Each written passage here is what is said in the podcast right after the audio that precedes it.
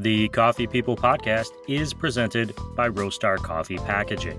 Roastar is the digital printing company that makes high quality custom printed packaging for coffee products that will make even the smallest roasters look like a really, really big deal. At roastar.com, you'll learn how quickly and easily they can take you from a quote to a stellar looking coffee package, enabling you to live out your packaging dreams. If you are a coffee roaster looking to upgrade your coffee bags, go to roastar.com. Link in the Coffee People Podcast's show notes. Any questions before we get started? I don't think so. I think we're just gonna we're just gonna wing it here. yeah, our first po- first podcast. First podcast, just, yeah. Uh, Go with the flow. yeah, you take the lead. hmm Before we even get started, I'll say, uh, is winging it a tr- something we're going to get back to? Like, is that something that we do with Craft Forty Two, or was it? Uh, In life, Yeah. well, yeah, maybe. we'll find out. I guess we can evaluate that question at the end of the podcast. we'll we'll loop back around. Um, I, I want to say thank you for just spending an hour with me and, and talking about your journey, and also for listening to this show. I know Aaron reached out a long time ago to kind of let me say thank you, which is always incredibly. Uh, I'm always appreciative of that.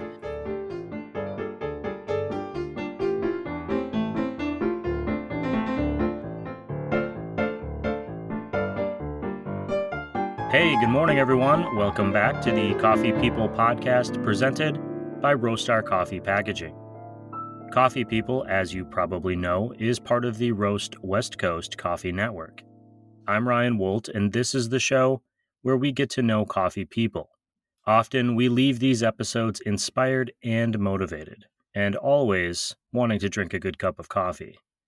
Today's guests are partners in life and in business. Taylor MacInnis is the owner and operator of Craft 42 Roasters in Kelowna, British Columbia, which you can find only a quick four hours or so east of Vancouver. Aaron Moore is the head roaster.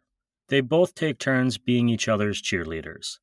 During the first of two conversations we had for this podcast, they often spent just as much time uplifting each other and espousing the qualities the other has that makes their first coffee roastery a success as talking about their own efforts. Technically, Coffee People is still on break between seasons 7 and 8, but I'm excited to get this show out because it'll give me another chance to reach out to Aaron and Taylor, whom I found to be quite fun conversationalists. And besides, when a good show comes along, I want to get it out to the people. That's you. The new season is coming soon.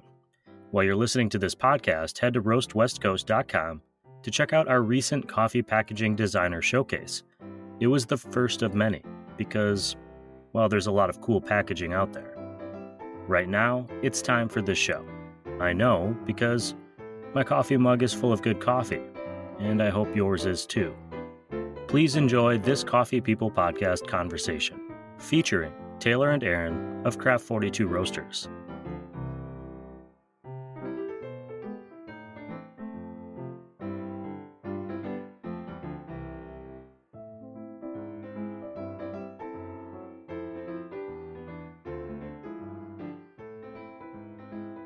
If you wouldn't mind, since there's two of you, uh, introduce yourselves so the audience can hear your voices and know who is who. And uh, if you could just uh, tell everyone what the name of your company is and what your role at the company is. Okay, I'm Taylor. I am the owner of the company. Yeah, and uh, I'm Aaron, and I'm the head roaster here, and uh, just coffee geek a bit. So And your relationship to each other. Mm, big question. Mhm. No, um, we are um, partners. so we are engaged for four years now. So, but you know, the whole COVID thing. And so here we are uh, four years later and still engaged. So, but hopefully one day can get married. We decided that starting a business was going to kind of be a priority first. I think that's a, a really great uh, way to look at things. My wife and I got engaged and got married right away, really fast, 20 years ago. oh, wow. One, the advice we give to everyone uh, that is getting married, especially younger people, much younger people, is get engaged for a long time and experience things together you know see how you both react in the in the moment when things go bad or when they go good and enjoy that time and if you know you're going to be together you know the marriage part will come when it comes and that's Totally. that's how it works um, i'm actually going to a wedding tomorrow my first wedding since covid started or first big event which i'm really excited about Yeah. not so much for seeing all the people in real life but just for the person that's getting married i'm very happy for them yeah. Well, I want to uh, kind of get the show uh, started for everyone to learn a little bit more about you. It wasn't Craft Forty Two Roasters isn't the only thing you've you've always done, but I want to know if you had a first experience, each of you, with coffee that you remember, something back in the day. It doesn't have to be like anything fancy, but just what was something that you thought, oh, well, this is interesting. I want to I want to kind of know more about this, or I want to do this again. For me, I worked for a um, pretty big coffee corporation here in Canada. Back in Ontario, where I'm originally from, I traveled all around Canada, opening locations and being part of an opening team, and had so much fun with that. But what I loved was when I went into one of the uh, head offices where we learned about the roasting and we learned about the cupping and the one specific guy that was responsible for cupping each time. And I thought that was a pretty exciting time and something that intrigued me quite a bit. So worked for that company for just under three years and then worked for a franchise owner of that company for seven. So 10 years ish, uh, give or take. It was all about coffee. So I think for me, that was probably where my interest stuck with coffee. And for me, I've been a commercial truck driver for over 20 years, so coffee kind of comes with the job. We went and visited some friends of ours, family friends that we got connected to in Calgary, just a province over from us, and they're really into coffee. And they were kind enough, they knew we wanted to start a small business, and roasting was something that we had been very interested into, and where I stumbled upon your podcast as well.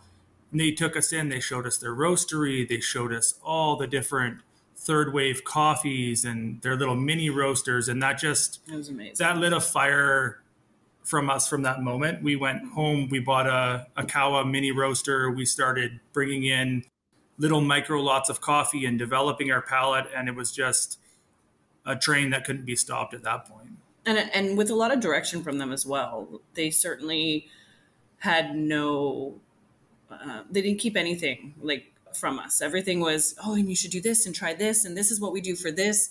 Even sharing numbers, everything. They were just so such an open book. Um, I really do think that was what pushed us to say, okay, let's do this because like, and we wanted to be just like that too. You know, just like them and what they gave us. Like, how amazing is it? these people are so successful. We were so blown away how incredibly well they've done in terms of expansion and they just really wanted to share that with us and help us along the way and be mentors for us and that was that was for for us like a really big and we moment. found we found in Canada the coffee craft coffee scene has been so inviting and all about sharing knowledge and bringing the community up at large and increasing coffee knowledge and the expectation from the customer from what they can receive in their cup. Those people that we met, um, they're from Rosso Coffee in Calgary, so little shout out to them. But they have a, an importing company called Forward, and their main guy has worked with us. And we're small. We, we just started last year bringing in little micro lots, and I can ask him anything at any time, and he'll help me out. Come visit with us, and has really shared his knowledge and and other coffee places in Canada. We've I'm the type of person that will just email somebody that I think is doing a great job. And I think that can help us or is shares a similar passion and we'll just reach out and the people will reach right back invite us in come in check out our stuff. And it's been a journey that's been incredible for us. And we just feel like so blessed to and we want to be a part of it. yeah. I don't mean to put you on the spot, but do you think that is a Canadian thing or do you think that's a coffee industry thing? maybe a little bit of both but i mean we're on the podcast with you so you're not Canadian, so I listen, you've been so great. I listened to you, or we both have listened to you for a while, and the people that you have on there. I, I think I think it's a coffee thing. Um, as much as I do think Canadians are very uh, pleasant people, I do think it is a coffee thing that when you're going down a rabbit hole with specialty coffee, it takes you that way. And it's just a passion and people that share a similar passion. It's easy to get excited together, whatever your passion is in life. If you share a similar passion, you will have conversations for hours and you're willing to talk forever about it. Yeah, it's less competitive and more just like a community. I would uh, I would actually 100% agree with that. I think in my experience, uh, the coffee people that I've reached out to uh, as part of this show, in the mo- for the most part, are very open to the idea, even if they don't want to be on the show, which is totally fine. When I ask questions about their connection in the industry, a lot of people express this great desire to be connected to more coffee people within their industry and, and be able to share their information. And that's why they like coming on the show. But sometimes that networking part of it can be difficult or challenging or not natural. I'm in a suburb of a larger city and, and have spent a lot of time in some big cities, and I can see where that intimidation factor comes in. But uh, for anyone listening, you know, reach out. I think most people want to tell you, you know, want to share with you what they've learned. Taylor, you had that time in the coffee industry uh, Aaron, you were just drinking coffee uh, along the road. At some point, you must have started talking about, you know, someday we're going to open a, a, coffee shop, or we're thinking about it, or we want to start. You you met this other group of people that inspired you to to start roasting. What was the tipping point that made you think now is the time? We're going to take on this challenge. Uh, yeah, I, I mean, I had been working for um, a franchise owner, like I like I had mentioned who to this day I would still speak so incredibly highly of. He has taught me more than probably I learned in, you know, my years at college and university. And he he really treated me like a partner and and showed me the ropes and kind of taught me how to crunch numbers and how the profitability and trusted me with his business.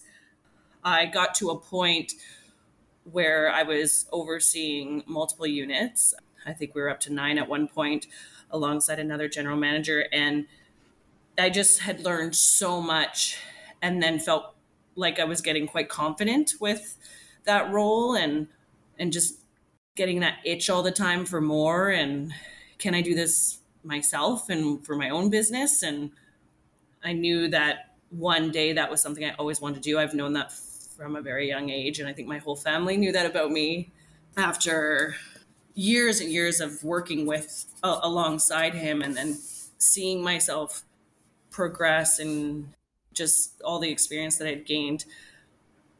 I knew that at some point I had to make the decision to start my own company.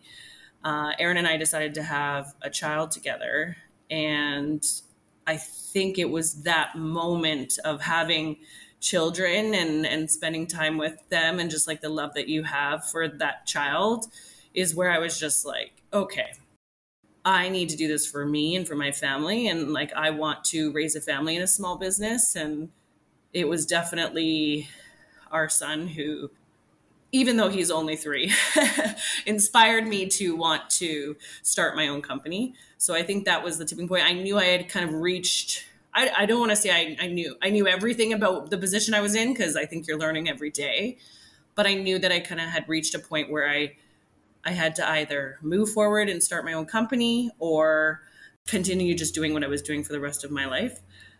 I just wasn't sure like about taking the risk.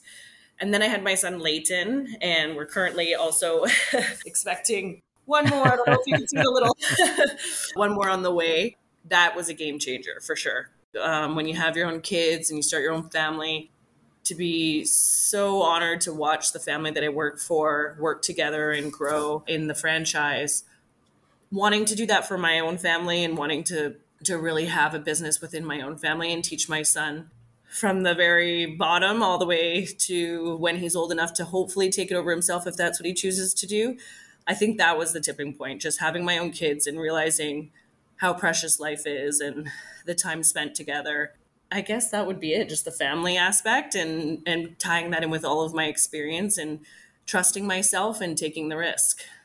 And no pushback uh, uh, from Aaron or elsewhere on this idea that I'm giving up a something more steady for something more risky. I think there's you know entrepreneurialism comes with challenges, and you also are giving up you know what uh, sounded like a fairly long term career. Yes, and I was, you know, financially we were in a very very comfortable position, and Aaron also, you know, we we were just comfortable, but the pushback from Aaron, absolutely not. if anything, we would spend hours and hours talking about what what would be best to do for a business and and what where we want to go with a business and and all the different ways we would run it and whatever it may be. And so we would talk hours and hours, probably at nauseum about it, just like on my uh, commute. And then um, from my family, like I think with my parents, maybe just a little bit of pushback in terms of they're just worried. Is you know, are, are you sure? Is this is this what you want? But my dad had entrepreneurialism in his blood, I think, too. And it was just something that he always wanted to do. So he got it. He got the itch that I was having and and really just when I told them, no, this is it, guys, I'm gonna do this. Once they knew how serious I was about it, it was it was just for them. They were just so supportive and the pushback was very short lived and it wasn't even pushback. It was more just like, are you sure? Kind of, you know? So, no, not really. Everybody has been my friends, my family, my sisters. There's just been so much support. I wouldn't say pushback has been something we've dealt with too much at all. If you spend enough time with somebody and have conversations, you can see the passion. I can see the passion that was inside Taylor for owning her own business and that fire that's there. And it was a fire that wasn't going to go away unless she took that journey. And I'm a firm believer in process and taking the steps that it takes. And you're not going to know everything if you're starting a small business. If you know 60% of something, you better go now because if you're waiting to know it all, it's not going to happen. She's had all the business acumen that she could possibly need to start a business. And I felt and believed in her ability to manage a company and thought, wow, you know, if you're ever going to start something, what a an ace to have, you know, the ability to do that and run a small business is a very special gift that needed to be explored. And I just felt that if we worked together, it didn't really matter necessarily whether it was coffee or something else. If we both put our heart and soul into it, it would become a success and something that we could really be excited about.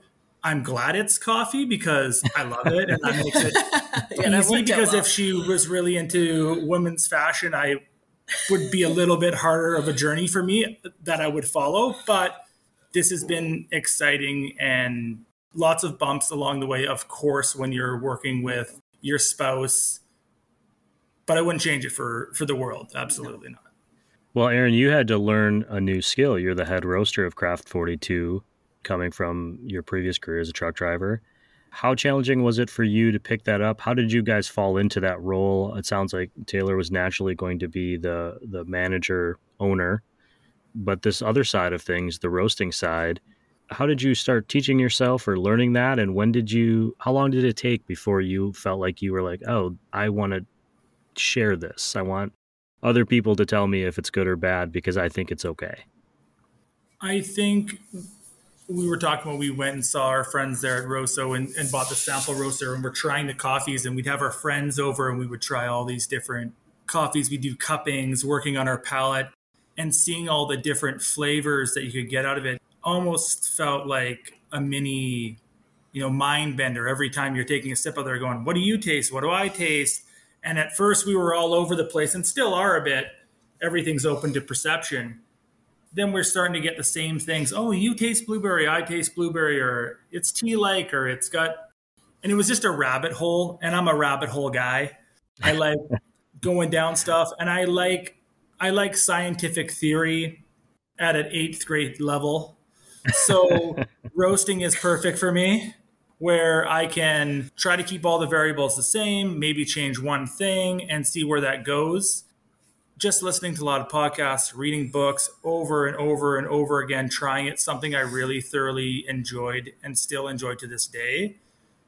And every time somebody has it and they're saying, you know, I like it for this or I like it for that is an experience I don't know that I could ever get sick of. And I'll speak to like for me watching him take on the roasting, I think it just started with him me suggesting, "Oh, you know, what about you know, I started talking about coffee and how much we love drinking coffee and maybe with Aaron in particular really loving coffee. What about roasting? And Aaron from that point on just dove right in. And one thing I'll say about Aaron is I feel like he has this hidden talent or like superpower where he can just retain information like it's nobody else's business. And I am just so incredibly impressed by that every day.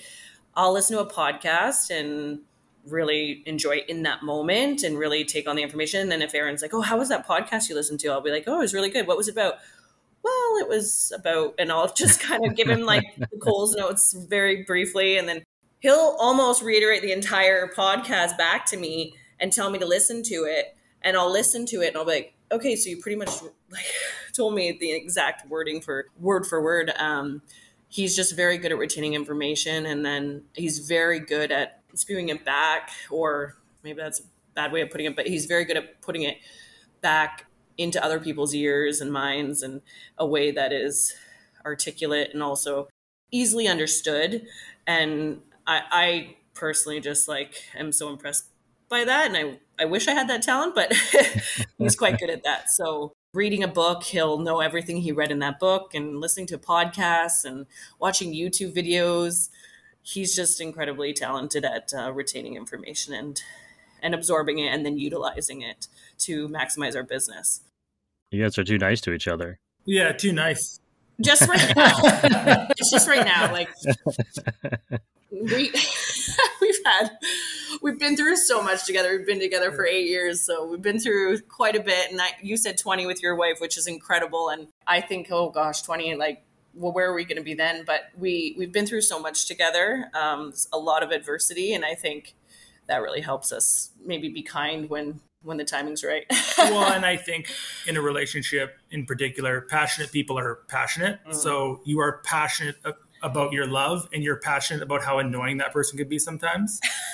um, I'm still a commercial truck driver, and, and the benefits of that are that I'm driving a lot and podcasts help. So I listen to them quick shout out to Chris O'Brien for make, making things very simple. So when I'm talking to people about coffee, I'm trying to reiterate what he's said because I've actually found a lot of those things to be simplified in a way that's easy to digest, easy for me to understand, and other people as well. But in particular, if we're talking about different things about coffee, and being able to tell somebody that's asking a question in a way that makes sense to them and not get too far into the weeds as if everybody has this extensive knowledge about coffee.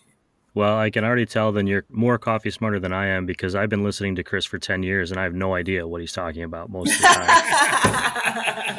but I appreciate that he spends his time with me.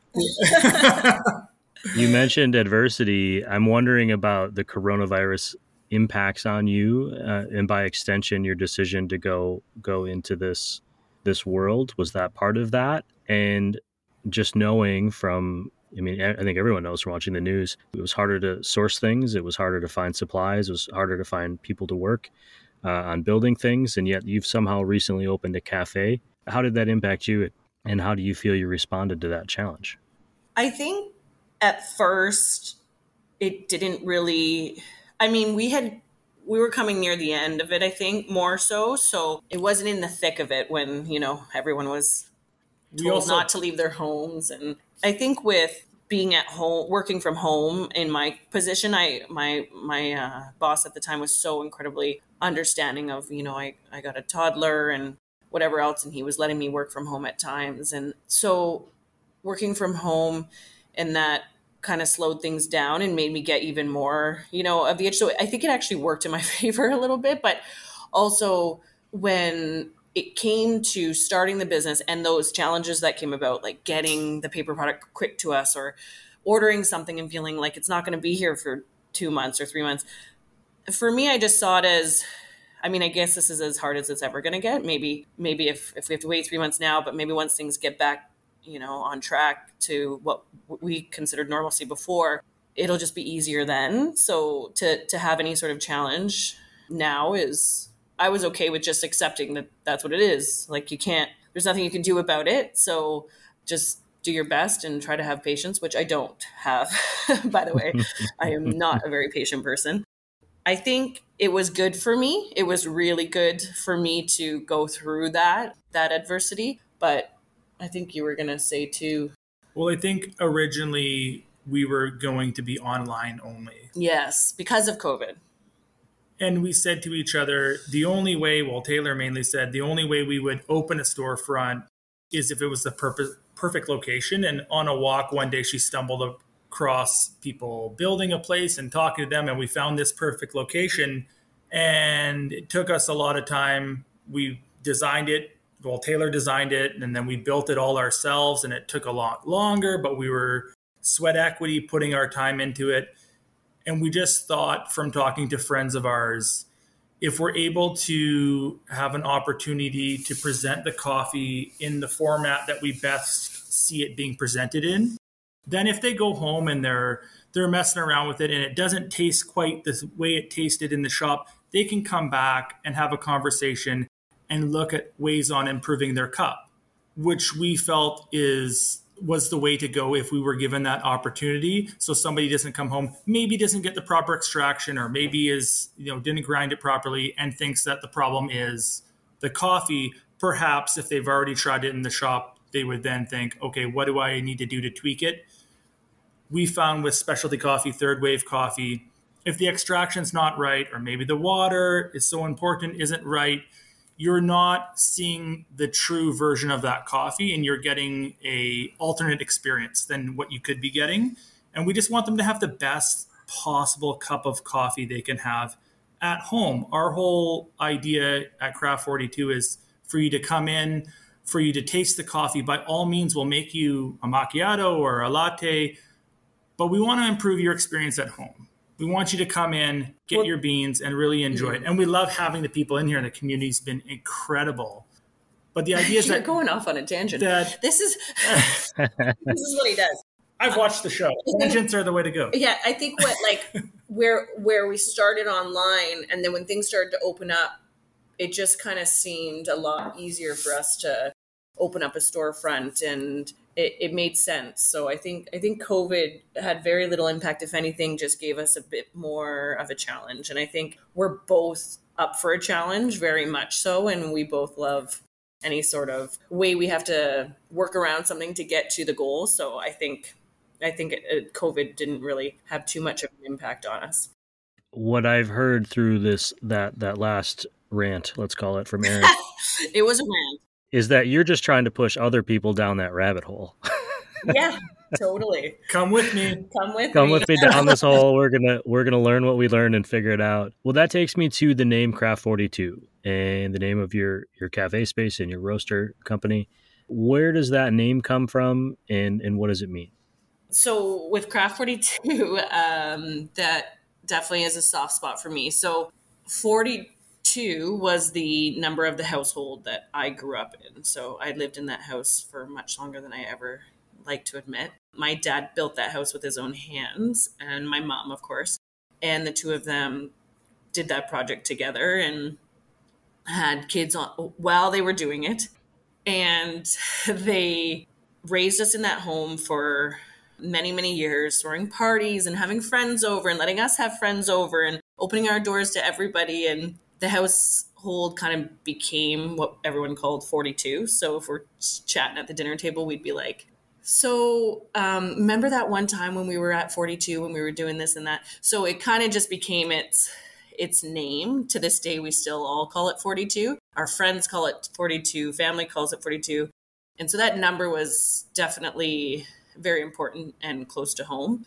I knew I had to incorporate it somehow, but I never really knew if that was the right choice in terms of should I just simplify it a bit more? And then we sat down with a marketing company, a gentleman that was just so good at what he did and was very passionate about what we were talking about as well. And when I had mentioned the name we originally chose, he said, Oh, okay. And then when I told him about, well, I actually also thought about incorporating my my household name and 42 and and then he was like so intrigued and direct eye contact and he's like, "Okay, okay, now we're talking. All right, let's do that." And we came up with this name and it just it just is is so comforting. And and we've gotten so many compliments on it. Oh i love your branding. I love your brand name.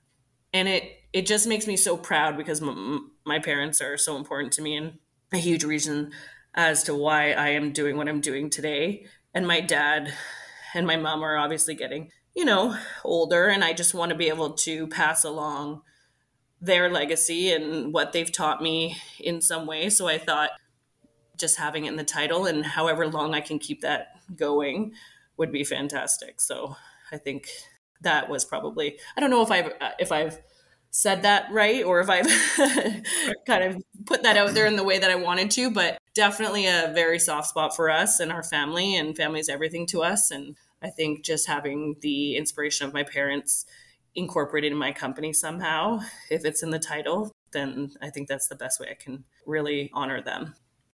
I think a lot of, for me, when I think of 42, I didn't grow up in that household, but I know those people and the values that they have are values I share and values I treasure. And I think when I think of 42, it's taking those values Taylor learned from her parents and putting them into her company and incorporating them every day. And everything we do here or try to do, never perfect, always trying to improve, is about passing those values along into this world. Yeah one of the things you're passing into the world is is coffee uh, that you're roasting yourselves in mm-hmm. relatively small batches. You mentioned micro lots is, is, how you started. What is your strategy now when you're sourcing coffee, finding a balance between running a small business and the ethical, environmental concerns around coffee?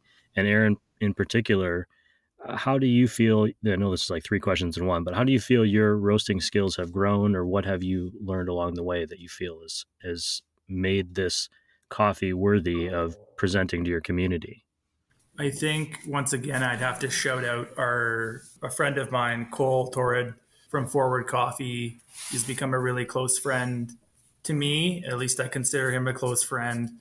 His company shares the same vision for coffee that we do, which is moving the coffee movement forward, making sure that farmers are paid properly, creating generational wealth in those communities. And I just think that that's so important. You can taste the, the quality from those farmers that are brought here. And I tell him when I'm talking to him, whenever I am presenting the coffee to our customers, you're making my job easy. The farmers have done such a good job. And all I'm trying to do is not mess up their hard work, just trying to present that as best as I can.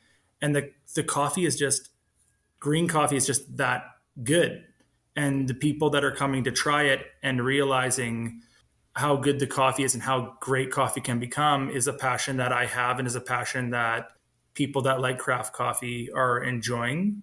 So I, I think that that has been the biggest thing for me, just passing that on, trying not to to mess up the hard work they've done. And once again, I always say it's a little great science experiment all the way along the along the way. Uh, and those farmers have done a, a great job producing that coffee. Regarding the environmental side of things, the, the environmental aspect, I think that is huge for us. That's something that we have considered along the whole way, even with our reno and and building this space. Everything, almost everything, has either been repurposed or refurbished or used and been given to us, or all the way up from our ceilings, uh, taken from an old building, to our uh, floor that was given to us from family that had no longer needed what was left. For us, it was just about not just budgeting, but also just like reusing if we could before having to go out and just buy everything brand new, brand new equipment, brand new ceilings, brand new floors, brand new countertops, everything. We really just wanted everything to kind of fall along the lines of where can we just take something that's already out there and, and bring it in?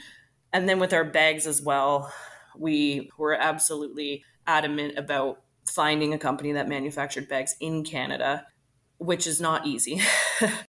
After lots and lots of research, we were able to find a company that not only had a company in Canada, but also manufactured the actual bag itself in Ontario and were able to ship it to us straight here in our country. And that to us really was important. So just the environmental impact, I think, has always, even all of our cups and lids, our iced cups are compostable. It's super important to us, not just, of course, and first and foremost on the farms and making sure that everything is done ethically there, but also even within our own, behind our own door, and just making sure that we're choosing we're making the right decisions that might not be as uh, affordable or financially yeah. lucrative and sometimes we're not we're probably not making as much as we could but knowing that our values and our where our loyalty stands and just like staying sticking behind that and making sure that we don't slip away from that for an extra buck. Well it goes back to values again. We always say every dollar is a little mini vote for the world you want to see. So if you're paying a little bit more for your coffee because you feel that's the price point it should be, maybe it hasn't been for a long time, but that's the price it should be, then you're you're making a tiny little mini vote for for that. That's what we believe in. April is tax time here and I recently went through my expenses for the last year the number one expense on my my list of, of things was coffee. So I know that I'm I'm conf- I'm definitely hitting that mark uh, and offering to pay a little bit more. Uh, could you do me a favor and pronounce the name of your town for me? I want to make sure I don't ruin it. Kelowna. Kelowna. Okay, that's what I yeah. would have guessed. But great town, by the way. well, I was going to say you are in this community, and I did a little Googling, Google Earthing, and it looks beautiful. Uh, reminds me a little bit of like somewhere between northern Wisconsin, where I grew up, and and maybe northern Idaho for American people is like somewhere in the middle. Like it's got this lakes and it's you know a little hilly and, and trees. It's beautiful. Yes, sandy beaches and beautiful wineries. yeah, it's it's a fantastic skiing. It's it's a I don't know. It's a little gem. It's it really just kind of, but it's definitely uh, developing. So, but yeah, beautiful place, hundred percent.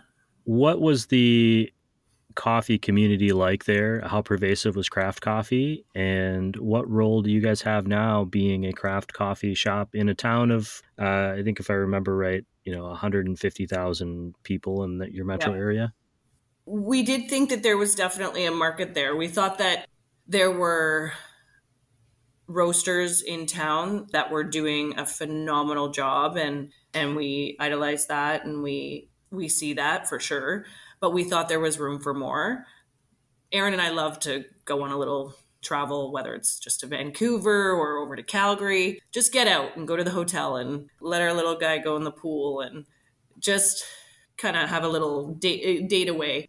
And when we would go to Vancouver and Calgary, Calgary especially, we found there was just so much coffee roasters. It was like every other sh- street you'd go on was another coffee roaster. It felt like we thought, wow, like Kelowna could be doing this as well. There's so much potential there. The the ones that are here and are doing it are phenomenal, and like we couldn't speak highly enough about them. And we just want to join that community. Uh, but definitely so much potential. So it's a lot of commodity coffee in Kelowna. There's lots of Starbucks or Tim Hortons here in the area.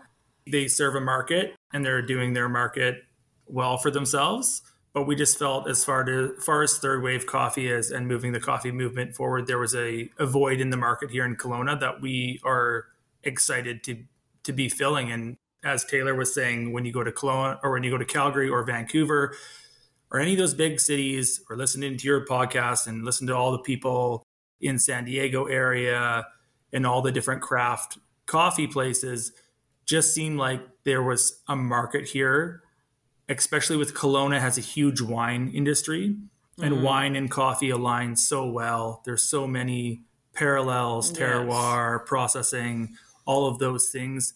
We felt the Kelowna people would take very easily to that and would yes it would just seem oh yeah no I get that because yeah it's just like it's just like wine. So we thought let's do that. That's so it's so exciting. There's so much here and there's we've thought a void in the market. And a lot of people that come into our shop say, you know, it kind of feels like a wine tasting experience because we do have our goal, and I'm going to go off on a little tangent. I'll, I'll, I'll our goal with the design was to have a bar that was completely empty on the front end. So we didn't want the espresso machine to be interrupting any sort of conversation, or we didn't want the espresso machine to kind of be a barrier between a, a conversation about coffee uh, between us and our customers. The bar that we chose is, I don't remember how many feet, three feet wide, three feet wide. He built it, so three feet wide. And uh, that was important for, for us to have it be completely empty, nothing on it. And then on the back bar, there's all the equipment facing the customer so the customer can see exactly what we're doing, what we're extracting. That for us was really important for multiple reasons, but mainly for conversation conversation about what we were doing, conversation about our coffee with no barriers, no interruptions. That was incredibly important. So I think, I think, yeah, that I don't now I've lost, I've gone off on a tangent. Now I've lost what I was saying, but it was really important for us to have that, that open space and give them that experience similar to wine.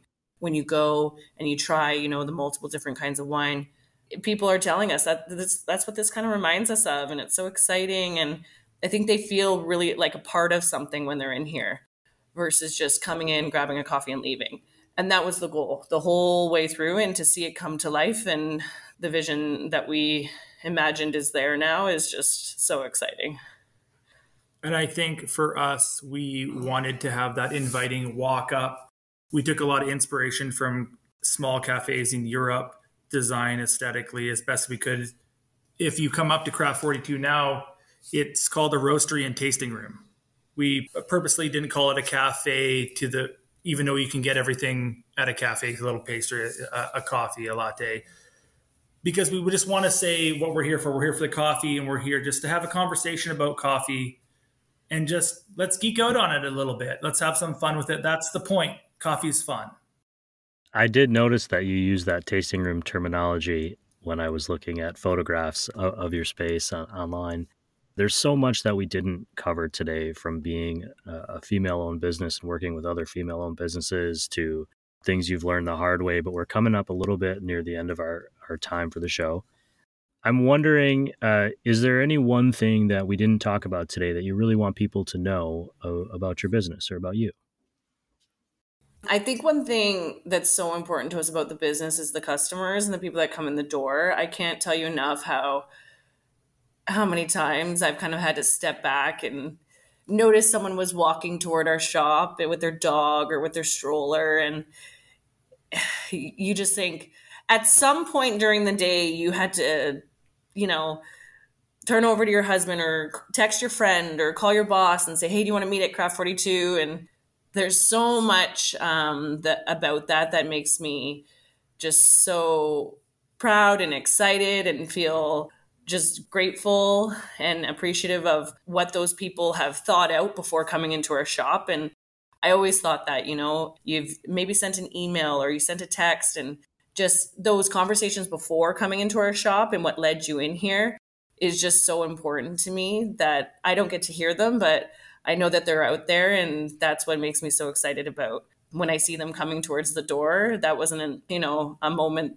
Some people, it's just they saw the sign, they're like, oh, maybe I'll stop in there. And that's great.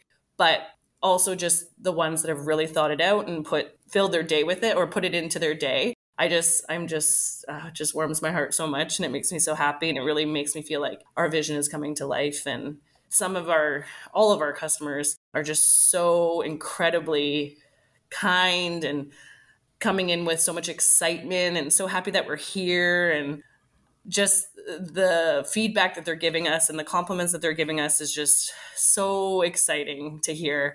I think that is really important for me to put out there. I can't say enough how fun how much fun that's been just chatting with them and getting to know them and their kids and i've even made a few mom friends i think in my experience here and and and their stories and we just love it. It's, it's it's about the coffee and sometimes it's just about meeting them and being a part of something even bigger. Well coffee is great at connecting people. That's yeah. the human experience. So it's it's exciting and i know this is a a coffee podcast about entrepreneurialism and I would just say to anybody that loves coffee or is an entrepreneur and has an idea that they want to do and they've thought about it and they've stayed on it, if you've if you know 50% of what you want to do just go for it you know just go for it it's uh, a lot of work but it's it's worth it yeah for sure I'll just point out for anyone listening uh, to this in the future that when given an opportunity to say buy our stuff, you made a point to say how thankful you were and then encourage others, which is pretty uh, oh. impressive. I don't think it was intentional. I think it's just who you are.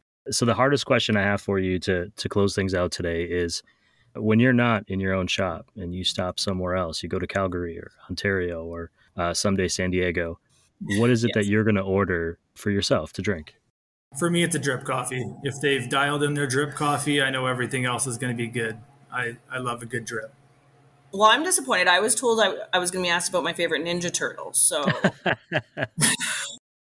so I, I mean, I, I'm absolutely happy to ask you your favorite Ninja Turtle. If you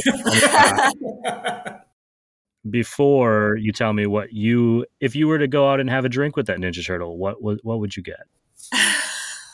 um, I really go kind of all over the place with the my my beverages. I started out needing it to be a latte or because, you know, I wasn't as heavily into the coffee tasting itself. I was more just like, oh, I really love a latte or wanting it to be an Americano. I, I love a drip. I'm interested because I'm pregnant right now. I'm trying not to have too much of the. Uh, um, we're two weeks away, by the way. we oh, are. Wow. so we are. We're just. Uh, ready to go. I'm I'm just trying to maybe stick to like the low calf beverages um, and and possibly in in a latte or an americano. But I do really like to kind of try everything, and I'm really interested once I'm able to to get more into just drinking straight up espresso. We have a lot of people that come in and just ask for a straight up espresso, and that was never something I really got into quite yet. Just being pregnant in that in the last almost nine or 10 months. so we're really excited to, I, I'm really excited to get more into just drinking straight up espresso shots and, and really getting the flavor notes from that. Well, you still haven't told me which Ninja Turtle you would choose. Right, right. Okay. I mean, I was conflicted on does he want to know my favorite Ninja Turtle or the Ninja Turtle I relate most to?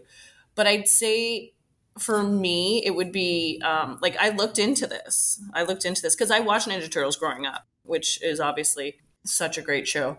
But for me, it would be Leonardo, I think, just the leadership style, maybe. Hopefully, I haven't botched that. But no judgment. Yeah, I think that was so. I did, didn't I? Okay, I think it was Leonardo. I think it was, I think it may have been Leonardo that I was reading up on the characteristics and the personality types. And I was like, yeah, this is me. That was the first question this morning when she woke up because she's a, a late night Googler was, I don't really think you're a Raphael. And I said, well, I don't think it's who I who I think I am. It's just my favorite Ninja Turtle. I think I just like his side, to be honest with you. That's it. Yeah uh, hey, it, you know, there's no wrong answers when it comes to the turtles, and I think we can all get excited for if you're listening, Seth Rogen. Uh, if you want to put coffee, you want to put this show in your new movie about the turtles, I'm all for it. well, I'm excited uh, for you guys that you've gotten this company going, and the tasting room is open, and you have a second future barista on the way. I just really appreciate your time and, and your kindness today, and and I'm looking forward to talking to you guys again and trying that coffee when it when it shows up in the mailbox. Yeah, definitely. Uh, who knew it'd be two to three weeks to get it to you, but that's what they tell us. But yeah, we're excited too, and we'd love to chat with you again in the future and see where we're at then. Yeah, keep doing what you're doing. We're listening.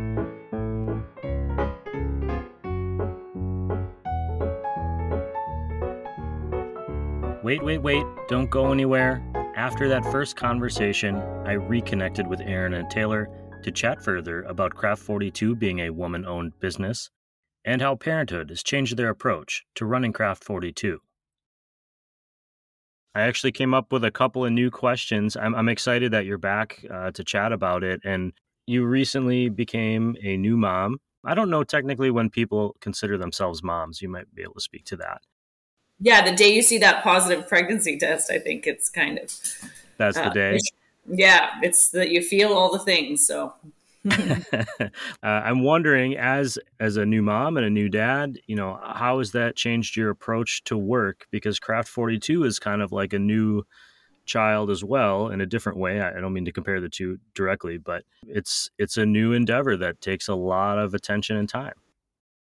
Totally. Um, I mean, I I think um, we just do our best to multitask as much as possible, but at the same time, like we've been bringing her into the shop and and people have been so gracious and like just wanting to meet her and having a little bit of patience if I have to step away with the baby. Yeah, we're just kind of making it all work. We're giving her all the time that she needs. And then Aaron and I are really splitting roles well. He's doing a great job taking a lot of the pressure off me in the shop and helping me out there where he can. And then I'm obviously a little bit more needing to be right with her with all the things that uh, mom needs to do directly with the baby. So, but yeah, no, here she is. You might, she's she's a gassy gal. So we're getting we're getting all the sounds. Um, all the systems all, are working. All the systems are functioning properly, but you may hear a few of them because uh, I've heard a few of them in the background since we got on here. So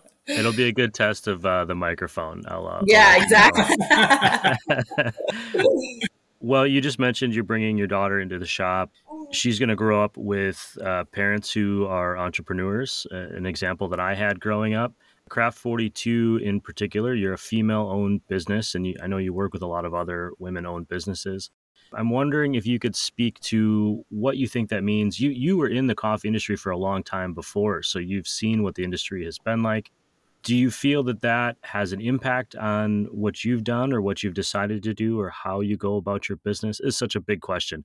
What does it mean it to is. you to be a, a, a, woman entrepreneur and and leading a business uh, in the coffee industry? I think I was always aware that women were so capable of of so much in in the entrepreneurial world, but now being in it myself um, directly, it is incredible how many women I have met in the industry. Um, also, just entrepreneurial women and chatting with them and and and supporting each other. And there's this incredible synergy of entrepreneurial women in Kelowna. I think that the majority of the people that we work with are women who have started a business or that, that come into our shop have their own business. A lot of the local companies that we're, we're using for, say, our pastries, because we did start pastries, are women. One is a gentleman and one is a woman. And it's just been such an incredible opportunity to work alongside all these women. Actually, I should say the one is a family owned, uh, both are family owned, but both both wives are heavily involved in these these pastry companies as well. Also, anytime um, when Aaron and I were starting the company, we worked with a lot of women that gave us advice on where to go and what to do.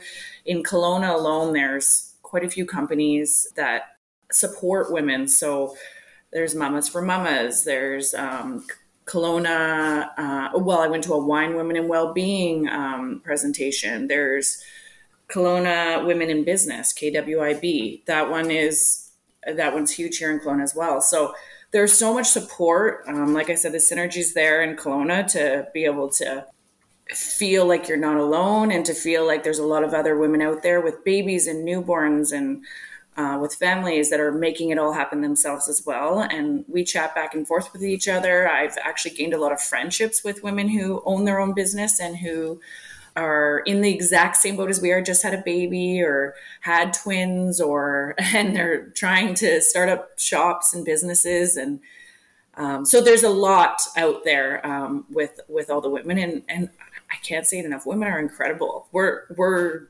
always doing jobs at work and and and now we're starting these companies but then we're at home starting these families and creating these children and and bringing them into it all. And so I do think that there is a huge support system out here in Kelowna and the majority of the companies that I go to that I'm interested the local shops almost all of them are run by women. So we we really are lucky and fortunate to have that here um, coming from the industry previously to this, did you feel that before, or did you see a difference in the industry as the way it treated you as a woman who was working in coffee? I mean, if my listenership is any indication, you know, the first several seasons it was 50 50 men and, and women based on the analytics, but it skews more male now. It's 75% male as of the last count.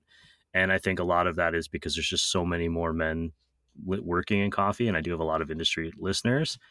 But when I'm interviewing women on this show, I'm always surprised at how many say they feel alone. And I'm wondering, it speaks a little bit to what you were saying is, was there a connecting point? Were you able to find people before you were in the industry uh, or in a role of leadership?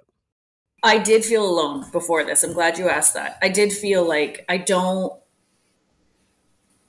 this is a lot. This is a lot. And like I just felt like I was you know, um, very much. I always had Aaron, so that was always amazing. But I never really knew a lot of the women that were doing and taking on as much as I was taking on. And then I got into it, and people started visiting the shop, and people started reaching out, and somehow connections were made. And I just started realizing I am not alone. There are so many successful women out there that can offer me so much advice, and I can in return to them. Some that have more experience than me asking me questions about the way we do things and some that i have less experience and can reach out to them about the way they're doing things. So you're you're right in like there is not there are not a lot of women maybe in this particular industry right now um, but i'm seeing a lot of them coming coming in. I'm seeing a lot of ro- i follow a lot of roasters that are women. I'm seeing them toss on some overalls and get in front of that roaster and well, Luna out of Langley does a great job. Yeah, there's so many out there now, but you're right. I didn't see it at first. I wasn't I felt alone. I felt like without Aaron, I don't know if I could do this, but then I have so many friends now um, just through entrepreneurialism and just through the the the Kelowna community that have helped me gain some confidence that like we can do this. So I think also in specialty coffee, it would be great to see more women in there. There's some fantastic women already in it. But when we're talking about entrepreneurship specifically, uh, not so much in the, on the coffee side, but there's just so many women in and around where we are that have been just so inspiring from the entrepreneurship side. And I feel that they really support each other like a family and they'll bring in their family. You know, for every woman entrepreneur we've met, we've also met her husband or her partner. You know, it's a family, it's a family affair. And I just feel like everybody roots for each other so hard. They're pulling for you so hard all the time. When they see that there's a family or there's a, a, a woman owned business that's just going after it and just saying, you know what, I want this. I want it for my family. I want it all. I want to be a mother. I want to be an entrepreneur. I want to be a businesswoman and I'm not taking a back seat anywhere. And I think that's so inspiring to see women like that. Just as we're talking, I'm thinking kind of about my own experience becoming an entrepreneur and the groups I was invited into, the business groups and the networking groups that were, I, I think, technically open to anyone, but were predominantly male. I'm wondering as I'm asking you these questions, and there's obviously a great pride in being a mom entrepreneur, a woman entrepreneur, a female led business, working with your husband uh, as a family. Is there part of you that also wishes that we didn't have to ask this question or that it wasn't as important to talk about because it was just commonplace? 100%. And I remember when we originally found that found out that we were having a girl I had a bit of a hard time with that because I was just thinking, oh, it's just such a tough world out there, and women just have to work so much harder to get recognized, to be established, to become established. And I just wish that wasn't the case anymore. So I actually really appreciate that question. That's a really good question. I do wish that we never had to have this conversation and i genuinely believe that there will become a day where that this conversation won't exist but these are the conversations that need to happen now so that we can get to a place where we don't have to have them you know so it really it really is is an important conversation i wish that we could say we're past that but we're not and that's the reality and i hope that we can be inspiration to our daughter one day and she can be just as strong and independent as we are and um, as i am and as a woman entrepreneur. And yeah, that's the goal. yeah. Everyone has to have some uncomfortable conversations so that everybody can be comfortable going forward. Yeah. I 100% agree with that. And I think everyone needs to, I shouldn't say everyone, I, I'm not presuming what people need to do, but I know for me, I had to become comfortable being uncomfortable mm. as I was getting older and the roles in my relationship were changing. You know, my wife is amazing and she is uh, what you would call traditionally called the breadwinner in our family. And there was certainly a part of me that was really insecure about that. As much as I wanted to be supportive and be proud and was proud and supportive, there was also this other part of me going like you should be doing something different. You should be doing more. You should be the protector the caretaker the, the mm-hmm. financial moneymaker. And so it's been a long process but i think the willingness to be uncomfortable is part of that. And that's something i worry that gets lost when our needs are being met kind of constantly all the time and we're reinforced that that everything uh, we do is wonderful yeah. Thank you for sharing that, Ryan. That's really great. I love that you just shared that. I think that, um, yeah, there was a long time where I think I was also, um, you know, the breadwinner of the family, and and it that just is what it is. That's just unfortunately I don't know if it's as recognized. Oh, look it! Sorry, we, I couldn't. Yeah. I tell myself we get to see we get to see something pretty special right now. Yep, this is uh this is Keto Whiskey Thunder Nuts. He's our new puppy. he is has apparently learned how to take apart that bone much faster than I anticipated. Mm. okay, you're gonna go away. Oh, but he's so cute. Yes, he's our little cow. He was an immediate impulse buy. aren't they always? Aren't they always with the face? Like, how do you not impulse buy? No, and even at you know two forty five in the morning when I have a four a.m. flight and he needs to go out, I have not been uh, upset about it. Yeah, it's it's so hard to get any to have any sort of frustration towards something so innocent and helpless, and they just they just depend so much on you, right? Yeah, and when I do, when I do have that moment, I always almost immediately go, "What are you doing?" This dog doesn't yeah. care that you're upset. He doesn't know yeah. that. this is just you being upset for you. yeah, yeah, exactly, exactly. Did, is there anything in this conversation uh, that this reconnection that we we're having right now that I didn't uh, cover that you wanted to to get out there say? No, it was it was great, and I, I'm just so glad to have discussed that. In fact, your questions were bang on, and I am so excited to have reflected on on the women here in Kelowna and the support that I've gotten, and reflected on how important it is that women are recognized in the entrepreneurial world and for all the success that they've established so far.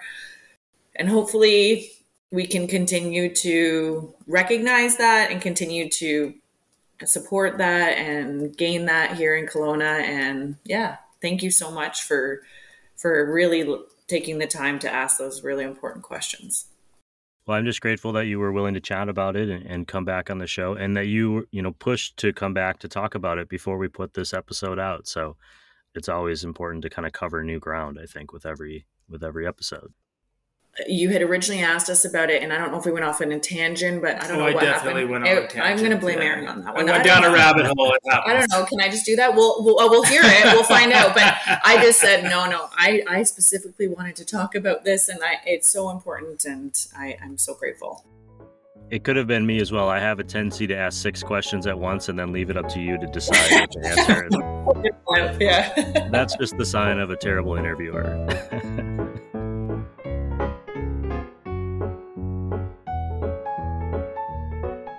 Okay, here are some key takeaways from today's pod. Prior to starting down this entrepreneurial path, Taylor was already in the coffee industry. She had the opportunity to learn and a fairly long lead up to fall in love with coffee and the business of coffee. Aaron's passion was stoked more by a fellow coffee couple who opened their metaphorical coffee doors to them. They started experimenting at home, roasting and roasting, and roasting again. During this process, they were experiencing the impact of the coronavirus pandemic and being first time parents. Finding out they were pregnant with their second child was a game changer, especially for Taylor, who always knew she was going to be an entrepreneur. It was time for them to take a risk. I'm paraphrasing Aaron here, but his mentality is that if you know 60% of something, you better go for it. Because if you wait until you know it all, it probably won't happen. I'd venture that probably helped push them forward. A retail location wasn't part of their original plan, unless, of course, the perfect location, the perfect space came along. And then it did. It should be noted that the Craft 42 retail space is a roastery and tasting room, not a cafe. The space gives Aaron and Taylor an opportunity to engage with their customers directly, tasting with them, and sharing what they've learned in hopes of improving the at home experience for their customers as well.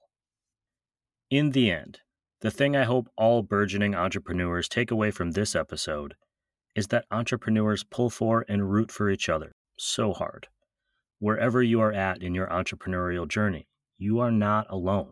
You just need to find your community. If it's coffee you're into, maybe reach out to Aaron and Taylor at Craft42. You can do that by following them on Instagram at Craft42Roasters or go directly to craft42roasters.ca to order coffee and to learn more about what is happening at the roastery and tasting room. That's it for this bonus edition of the Coffee People podcast. Thanks to Aaron and Taylor for joining me not once, but twice, and even for reaching out to push for that second conversation. Thank you to you for listening to it, and thank you to this show's roast industry partners including our aforementioned presenting sponsor, Roastar Coffee Packaging, Coffee Cycle Roasting, Ignite Coffee Company, Maria Coffee, First Light Coffee Whiskey, Cape Horn Coffee Importers, Zumbar Coffee and Tea, Ascend Coffee Roasters, Mostra Coffee Company, Steady State Coffee Roasting, San Franciscan Roaster Company, Crossings Coffee, Hosea Coffee Source, and Camp Coffee Company in Oceanside, California, where I'll be hosting a pop up this Saturday from 8 to 11 a.m. If you want to stop by and say hi, you know where to find me. This episode of the Coffee People podcast, which is part of the Roast West Coast Coffee Network, is, was, has been written, produced, and recorded by me, Ryan Woldt. I hope this episode has found you happy, healthy, and at least with a thread of sanity left, enabling you to make it through the day. Always tip your baristas and be sure to drink good coffee.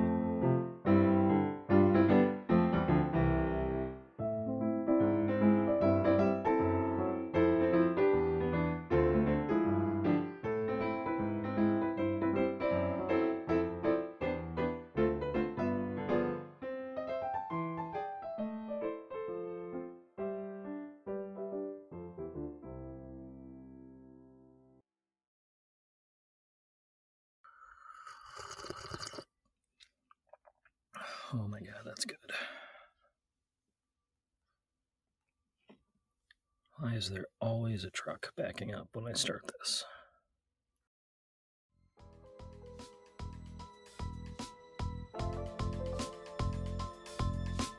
This podcast is a listener and reader supported creative effort. Some amazing listeners and readers have chosen the paid subscription to the Roast West Coast newsletter, which you can find on roastwestcoast.com. They are part of a growing community of people who appreciate craft coffee, learning about coffee, and being inspired by the guests on this show. This show doesn't survive without their support. So if you are able, and this show has been going pretty well with your morning mug of your favorite cup of coffee, please subscribe to the paid newsletter at roastwestcoast.com. Thank you for listening, thank you for subscribing, and thank you for drinking good coffee.